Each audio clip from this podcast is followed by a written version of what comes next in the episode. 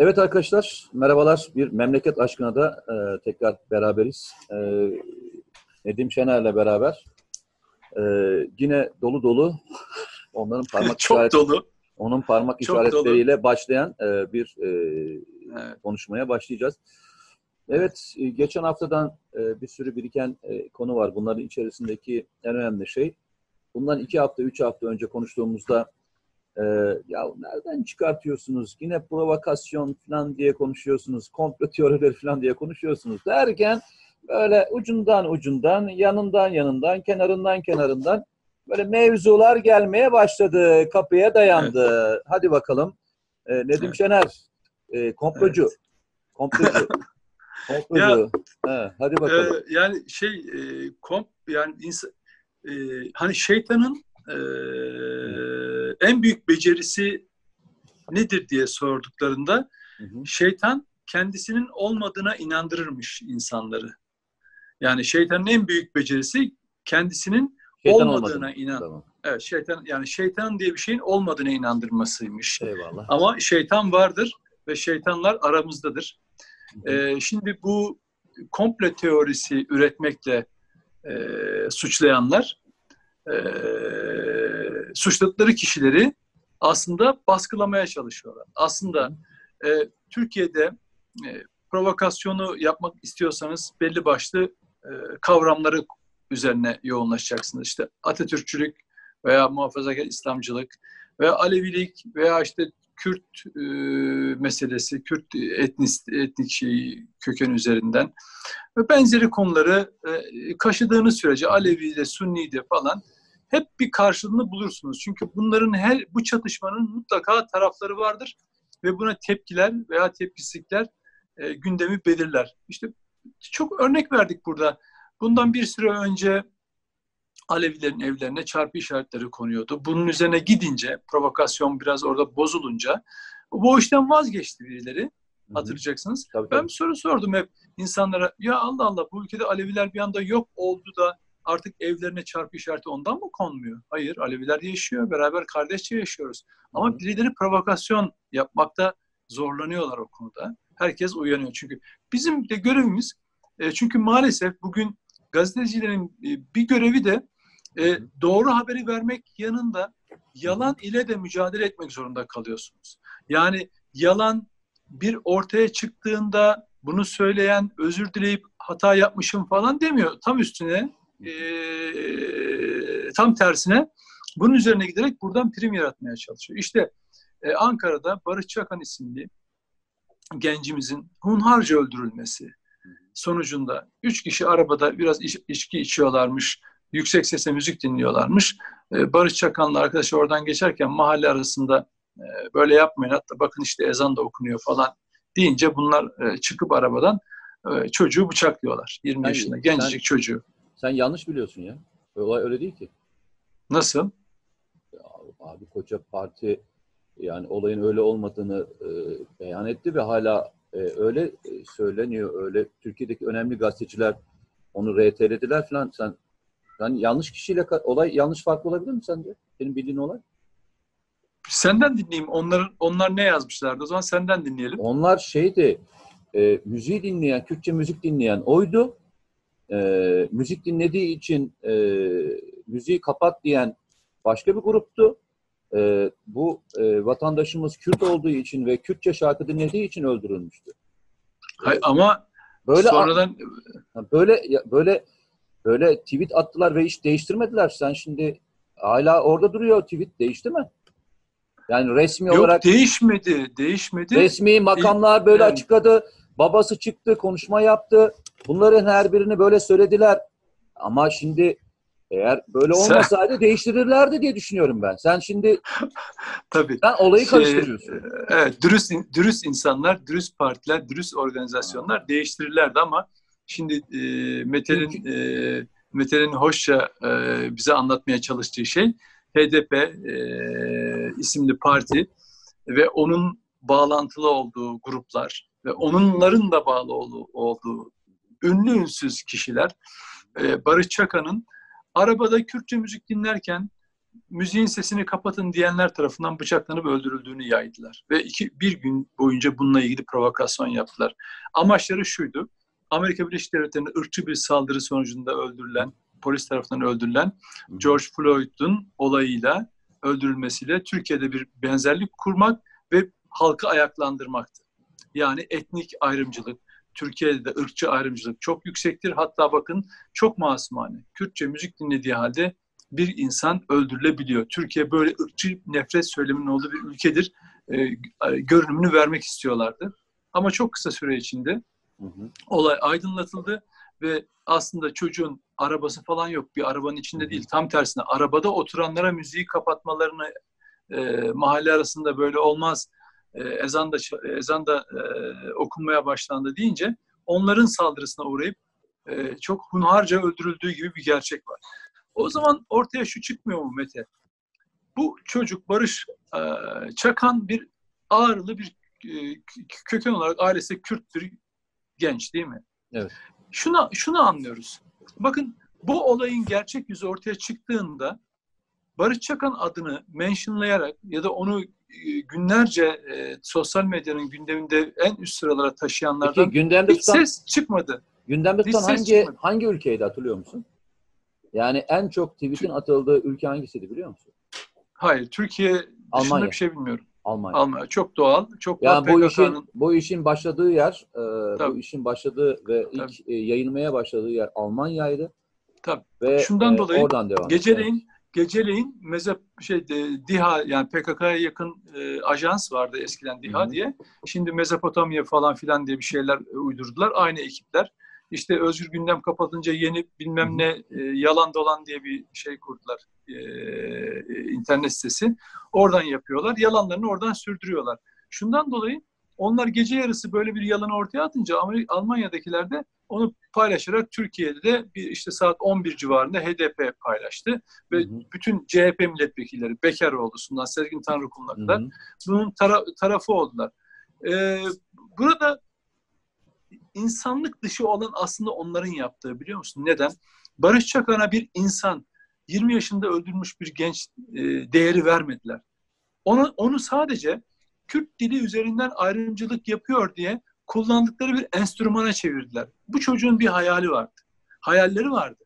Babasıyla ailesiyle e, beraber büyüyecek. Ve, bir e, çoluğu çocuğu olacaktı. 20 yaşında askere gidecekti. Hayır tertemiz, çocuk, tertemiz de bir çocuk. Tabii, yani o kadar tabii, tabii düzgün yaşıyor ki. Yani düşünsene mahalle kültürünü bilen bir çocuk. Tabii. Örfünü, adetini bilen bir çocuk. Ee, bir ezan okunduğunda e, müziğin kısa, kısaltı, yani kısılması gerektiğini bilen bir çocuk. Namazında, niyazında olan bir çocuk. E, edebiyle, başkasıyla konuşup onları uyarmayı görebilen iyi bir vatandaş. Yani evet. onlarca e, iyi tarafı olan bir çocuk değil mi? Evet, evet. Onlarca Bak, iyi tarafı var çocuk. Şu, şu, şu, şu cümleyi çok önemsiyorum. Kendim, ben bunu yazımda da belirtmiştim. Bu, bu bunun 20 yaşında bir genç olması. Evet. Yani Barış Çakan'ın 20 yaşında bir genç olması. Barış Çakan'ın 20 yaşında bir Kürt genç ol, genci olması da ve öldürülmüş olması da onlar için hiçbir kıymet harbiyesi yok. Onlar açısından eğer Kürtçe müzik dinlediği gerekçesiyle öldürülmüş ise ya da böyle bir yalana araç edebiliyorsa bir önemi var Barış Çakanların.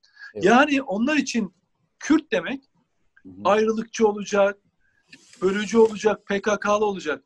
Onlar için namuslu, ülkesine bağlı Kürt, Kürt değildir. Kürtçe bilmesi, anneden babadan Kürt olması, o bölgede yaşıyor olması, HDP'liler, PKK uzantıları, APO'cular yönünden hiçbir değer ifade etmez. Onlar için bu olay gösterdi ki sadece Kürtçe dili üzerinden ayrımcılık tartışmasında malzeme yapabilecekse Barış Çakan önemli. Nitekim olayın hakikati ortaya çıktığında bir anda Barış Çakan'la ilgili her şey yazılmak, yazılmayı, yazmayı durdurdular. Bu onların nasıl yalancı, nasıl ikiyüzlü alçaklar olduğunu gösteriyor. Almanya'dan onu yazanlar da Türkiye'de HDP isimli parti, PKK'nın siyasi kolu veya onun yardakçıları da nasıl iki yüzlü ve yalancı olduklarını bir kez daha gördük. Nasıl bir yalan üzerinden bizi ayrıştırmak, bizi bölmek, Türk'le Türk kardeşliğini bölmek, parçalamak istediklerini gördük. Neyi gördük? Ülkede kaos yaratmak istediklerini gördük. Döndük başa Mete. bizim günlerden beri, haftalardan beri anlatmaya çalıştığımız provokasyonun nasıl tetiklenmeye çalıştığını gördük. Hı hı hı. Şimdi e, çok doğru bir girişgah yaptın. E, o girişgahtan hep beraber gidelim. Benim e, senin de çok önem verdiğin bir şey var. Doğru. E, Türkiye'de e, geçmişte olaylar yaşandı mı? Yaşandı. İster Kürt vatandaşlar olsun, istersen Alevi vatandaşlar olsun. E, kafalarında kötü e, anılar e, var mıdır? Vardır. Doğru mu? Vardır. Evet. Ve e, bu yaşanan e, olayları engellemek için de e, doğrunun peşinden koştuğumuz müddetçe bu olayları e, engelleyebiliriz. Bunda bir itirazımız var mı? Yok. E, yalan haberler ve yalan e, olayları anlatmaya başladığınız andan itibaren aslında e, doğruyu o kadar kirletiyorsunuz ki e, ileride yaşanacak olan bir olayı olayın inandırıcılığı bile kalmıyor. Yani hep beraber üzerine gidebileceğimiz, bunu önlemek için çaba sarf edeceğimiz bir olay kalmıyor. Yani benim en korktuğum şey bu. Yalanların e, doğru, doğruyu anlamsızlaştırması. Yani bu kavram e, belki e, en fazla dikkat edilmesi gereken konulardan bir tanesi. Dikkat ediyorsan terör örgütlerinde zaten en büyük amaçlarından bir tanesi budur. Yani yalanla doğrunun e, karışması evet. ve onların e, beraber provokasyon yapabilecekleri ortamın hazırlanması. Şimdi evet. insanların güvenilirliği ortadan kalksın. Kurumların güvenilirliği ortadan kalksın. Devletin güvenilirliği ortadan kalksın. Siyasi partilerin güvenilirliği ortadan kalksın. Gazetecilerin güvenilirliği ortadan kalksın. İşte kanaat önderlerin güvenilirliği ortadan kalksın. Kardeşim kime güveneceğiz? Arkasından birisi dur kardeşim ya aslında siz yanlış yapıyorsun dediğinde kimi de, kime dönüp dinleyeceğiz? Evet. Yani bugün yapılan bu bu bu e, provokasyonların en büyük amaçlarından bir tanesi bu. O gün eğer olay böyle yaşanmış olsaydı çıkar bununla ilgili hepimiz sen de ben de hepimiz bunun e, arkasında dururduk. Yani bu iş olamaz kardeşim derdik. Bu haberin Tabii. arkasında durardık. Ama ya kardeş olayın e, bununla asları olmadığı halde bildiğiniz halde bununla ilgili özür eğer dinlemiyorsanız ve bunu değiştirmek için bir gayret sarf etmiyorsanız sizin için iyi niyetli demek mümkün değil. Sen de ben de zaman zaman e, yanlış bildiğimiz konular olmuyor mu? Oluyor. Tabii. Ama bunu azaltmak için ne yapıyoruz? En az onlarca da onlarca kişiye telefon açıp soruyoruz değil mi olayı? Bir. Mecbur. İki, ne yapıyoruz? Zaman bekliyoruz. Yani yani olayın hemen sıcaklığıyla e, işin işini atlamadan e, bir ne olduğunu anlamaya çalışıyoruz. Şöyle bir bir orta bir şekillensin diyoruz değil mi? Yani bir anda kafa göz yararak içeri girmenin bir anlamı olmadığını biliyoruz. Böyle bir dönemden geçiyoruz. Ve, ve bu da bizi hata yapmak konusunda ne yapıyor? Engelliyor. Diğerlerine göre daha az hata yapmamızın şeyi çok zeki olmazdan falan kaynaklanmıyor. Normal uyulması gereken kurallara uyduğumuz için hata yapıyor. Ha şöyle mi diyeceksiniz? Aa tabii sizin tanıdıklarınız var. Siz açar telefon sorarsınız. Yani bugün bir gazeteci telefon açtığında cevap verme verilmiyor mu? Veya e, babasına telefonla ulaşmak o kadar mı zor? Yanına gitmek o kadar mı zor? O bölgede siyasi partilerden kimse yok mu e, olayın yaşandığı yere girip öğrenmekle ilgili? Yani bu kadar e, yanlış bir istihbarat üzerine dövünebilir misiniz yani? Şimdi zaten Mete e, işi habercilik olan ister internet sitelerine, ister gazetelerde, ister kendine bu konuyu görev edinmiş gazetecilik e, faaliyet yapmak isteyenler için bu bahsettiğin konular bir zorunluluk. Öyle keyfi bir şey değil. Yani ben eğer bir olayı araştırıyorsam, gazeteci olmayabilirim, internet sitesinde çalışmayabilirim. Ama böyle bir zamanla bir durum oluşmuş evet. olabilir. O zaman sen gazeteciliğin kurallarına uymak zorundasın. Yani bir iddia varsa karşı tarafa ulaşıp aldığın cevap veya cevap alamadıysan bile onu yazarak insanları aydınlatmak zorundasın. Yok eğer konu şu değil. Yani mesela e, melemen soğanlı mı olsun, soğansız mı olsun diye sormuyor insanlar sana sosyal medyada. Ya da bununla ilgili görüşünün nedir diye sormuyor insanlar. Sen bir Kürt gencinin e, Kürtçe dinlediği için öldürüldüğü konusunda Türkiye'de çok ağır bir bir vaka konusunda paylaşım yapıyorsun. Bunun sorumluluğunu almak zorundasın. Nedir o? Hukuki, ahlaki, sosyal ya da diyeceksin ki bir dakika ben bu bilgiyle ilgili güveneceğim birkaç kaynak var. İstediğin soldan sağdan fark etmez. E, gazete olabilir, ya da elimde imkan varsa ya da bekleyeceğim. Çünkü sana kimse bu konuda tweet attın mı atmadın mı diye yargılama hakkına sahip değil. Kaldı böyle bir zorunluluğun da yok. Yani bir yerde bir şey görüp de aa mesela ben muhalifim. Evet işte Kürt hakları konusunda daha hassasım. Efendim hatta şöyle şöyle bir takım sempatilerim var. Aa, baktım bir tane malzeme düştü önüme. Basıyorum retweet'e. E, kusura bakma. Sen kaosa e, parmak basıyorsun aslında. Orada retweet yapmıyorsun ya da onu paylaştığın an sadece bir mesaj paylaşmıyorsun. Sen kaosa bir mesaj atıyorsun. Şimdi dolayısıyla olayı öyle görmek lazım. Yani sosyal medya kullanıcılığı çok ciddi bir sorumluluktur. Yani ben buradan bazen bir cümlemiz bile yanlış anlaşılacak. Bir insana zararı gelecek ya da ben mesela e, takipçilerime bazen yani şöyle söyleyeyim e, FETÖ'cülerle ilgili bile bir şey yazarlarken örneğin Emre Uslu'ya adam annesine falan küfrediyor. Diyorum ki bak bu karşındaki dünyanın en kalitesiz, en aşağılık insanı Emre Uslu dahi olsa annesine küfür etmeyeceksiniz. Şimdi yani yoksa çok kolay. Takipçilerinden ona gelen bir sürü küfürler var. Otur ki keyifle seyret. Hayır. Hayır hiç kimsenin annesine, ailesine. Sosyal medya kullanıcılığı bu anlamda çok önemli. Dolayısıyla e, şöyle bir durum da ortaya çıkıyor. Bak anlattıklarından e, yola çıkarak bir, bir şey söyleyeceğim. Böyle bir cinayet yani yarın Kürtçe konusunda ya da bu benzer yani bu provokasyon konusunda e, tutum alanları destekleyecek. Ya işte atıyorum bir yerde bir Kürt kökenli birine sırf etnik kökeninden dolayı veya dilinden dolayı saldırı da olabilir. Olmaz mı? Aramızda kötü insanlar yok mu? Var. Var. O zaman meselemiz şu olacak. Sosyal medyada veya hayatta sen, ben buna taraf olan, buna kızan bizim gibi de isterse HDP'li de olsa el birliğiyle onu kınayacağız. Onun hukuken cezalandırılmasını elimizden geleni yapacağız. Nasıl bir Türkiye e, yapılamayacağı gibi bir Kürt'e de Kürtçe konuştuğu için, Kürt olduğu için saldırılmasına biz izin vermeyeceğiz. Kendimizi gerekirse siper edeceğiz. Ama oturup da bunun üzerinden bir Türk-Kürt çatışmasını ateşleyici tutum almayacağız. Yani eğer o, diyelim ki o Barış bir şey Çakan, olsaydı. Bak, özür şey- dilerim. Bak tamam, Barış tamam, Çakan. Çok, cümlemi tamam, tamam, tamam. tamam. Cümlemi tamamlayayım. Ee, Barış Çakan velev ki tam da dedikleri gibi öldürülmüş olsaydı. HDP'nin görevi burada bak Kürtçe bir, takım alçaklar biz diyecektik bir takım alçaklar Barış Çakan isimli Kürt çocuğu sırf Kürtçe dinlediği için öldürdü. Bu alçakları bulun ve cezalandırın diyecektik hep beraber. Dememiz gerekiyordu. HDP de bunu söyleyecekti. Ama HDP ne yapıyor? Böyle bir durum olmadığı halde bir yalan üretiyor. Velev ki olmuş olsa bile. Onlar bir demokrasi içinde, hukuk içinde anayasa çerçevesinde hareket eden bir partiden ne beklenir?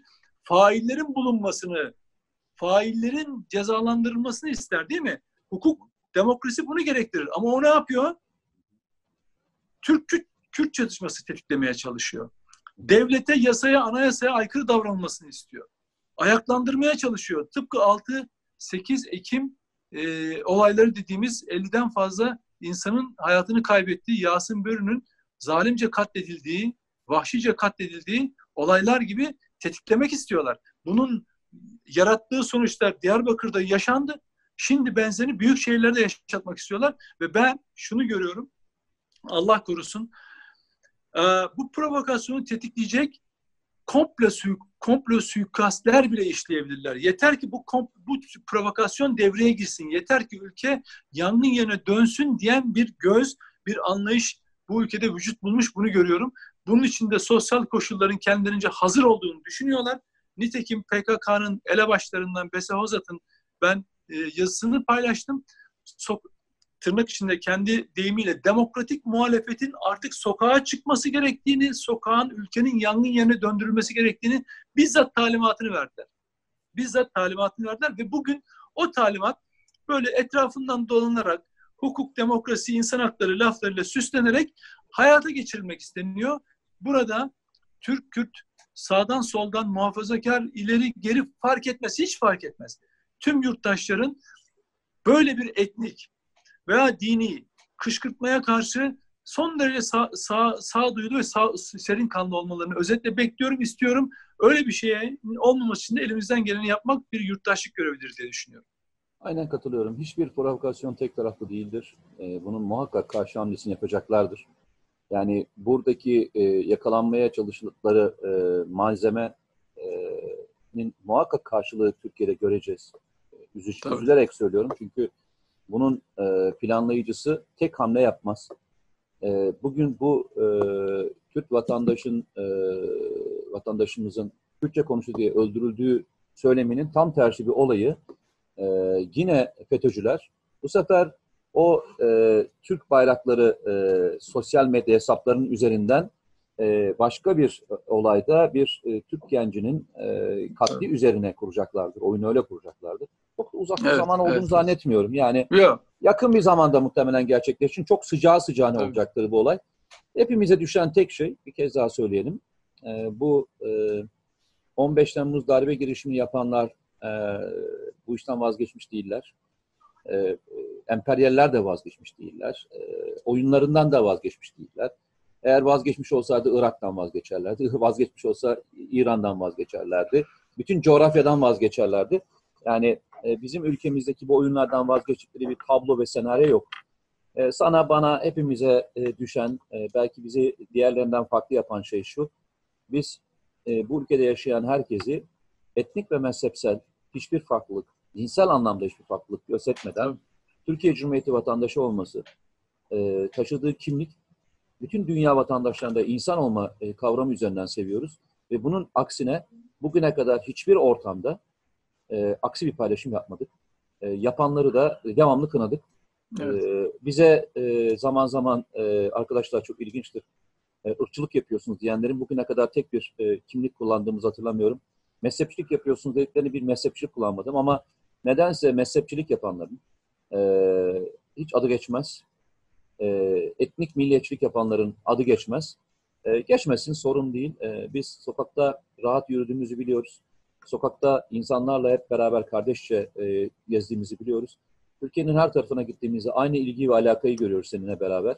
Bu bizim doğru yolda olduğumuzu, Türkiye'nin doğru yolda olduğunu gösteriyor. Ee, ilk e, yayınımızı, değil mi? Bitirelim. Ee, Evet. Biz yine uyarımızı yapalım. Ee, zaten sağdolu insanlar anlar. Ee, dinlemeyenler, yani bu konunun tam düşünenleri de e, engellemek için ellerinde inşallah e, birçok e, doküman oluşmuştur diye düşünüyorum. E, evde kalın ve sağlıcakla kalın diyelim. İkinci videomuzda e, görüşmek üzere. Görüşeceğiz.